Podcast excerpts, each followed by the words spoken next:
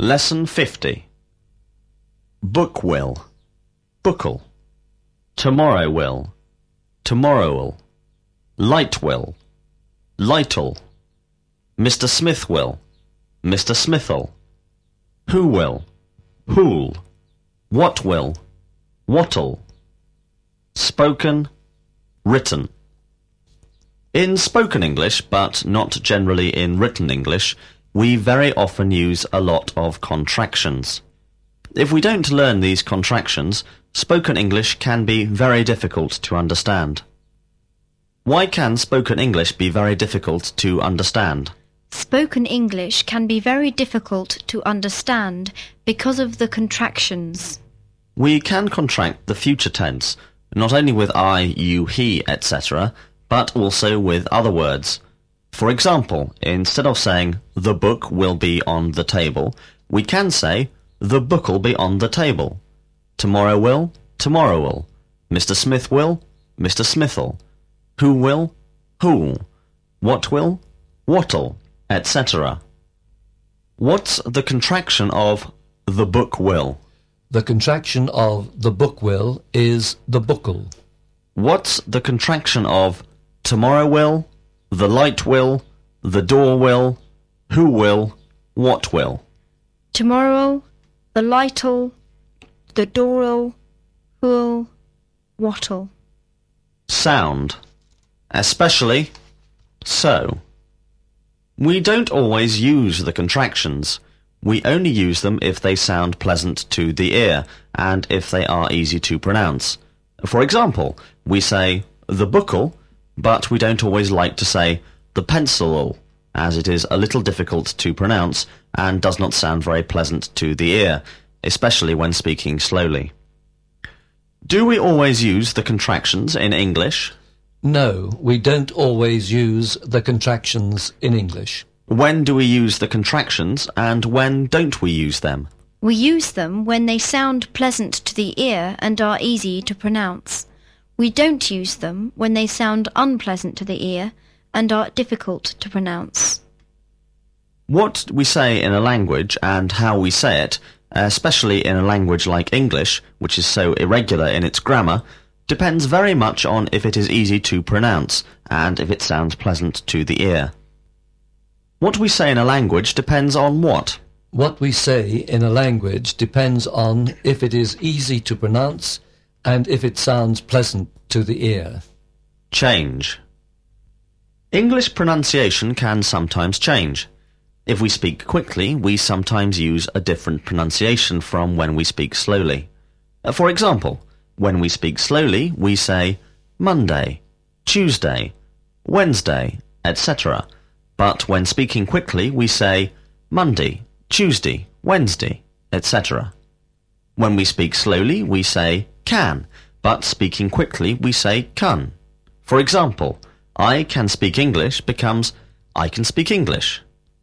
When we speak slowly in English, do we always have the same pronunciation as when we speak quickly? No. When we speak slowly in English, we don't always have the same pronunciation as when we speak quickly, but we have a different pronunciation. Give me an example of this. When we speak slowly, we say Monday, Tuesday, Wednesday, etc. But when we speak quickly, we say Monday, Tuesday, Wednesday, etc. When we speak slowly, we say I can speak English. But when we speak quickly, we say I can speak English. What'll tomorrow be? Tomorrow'll be Thursday. Will the light be hanging from the ceiling next lesson? Yes, the light'll be hanging from the ceiling next lesson. Will the door be the same colour next week as it is this week? Yes, the door'll be the same colour next week as it is this week. Will Mr. Incuti be here next lesson? Yes, Mr. Incuti'll be here next lesson. Avoid. Bend. Century. Fashion. Gate. Hadn't. What's the negative of had? The negative of had is hadn't. Three forms of have. There are three ways of asking a question with the verb to have. They are 1. Have you a pen? 2. Have you got a pen? 3. Do you have a pen? In the past tense, it is the same. For example, 1. Had you a pen last lesson? 2. Had you got a pen last lesson? 3. Did you have a pen last lesson? What are the three ways of asking a question with the verb to have? The three ways of asking a question with the verb to have are 1. Have you a pen? 2. Have you got a pen? And 3. Do you have a pen? What are the three ways for the past tense? The three ways for the past tense are 1. Had you a pen last lesson? 2. Had you got a pen last lesson? 3. Did you have a pen last lesson? However, practice.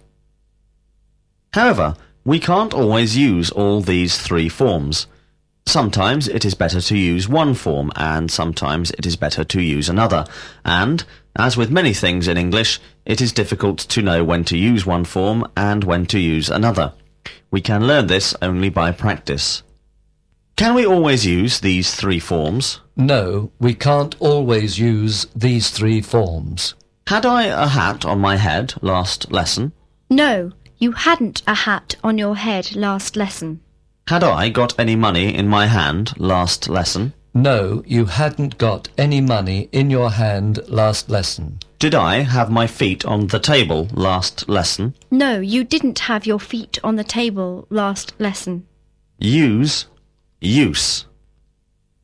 The difference between use and use is that use is the verb, whilst use is the noun.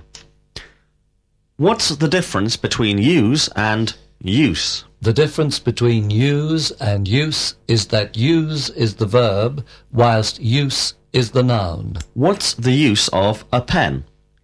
The use of a pen is for writing. What's the use in studying languages? The use in studying languages is to make it possible for us to speak to people from other countries.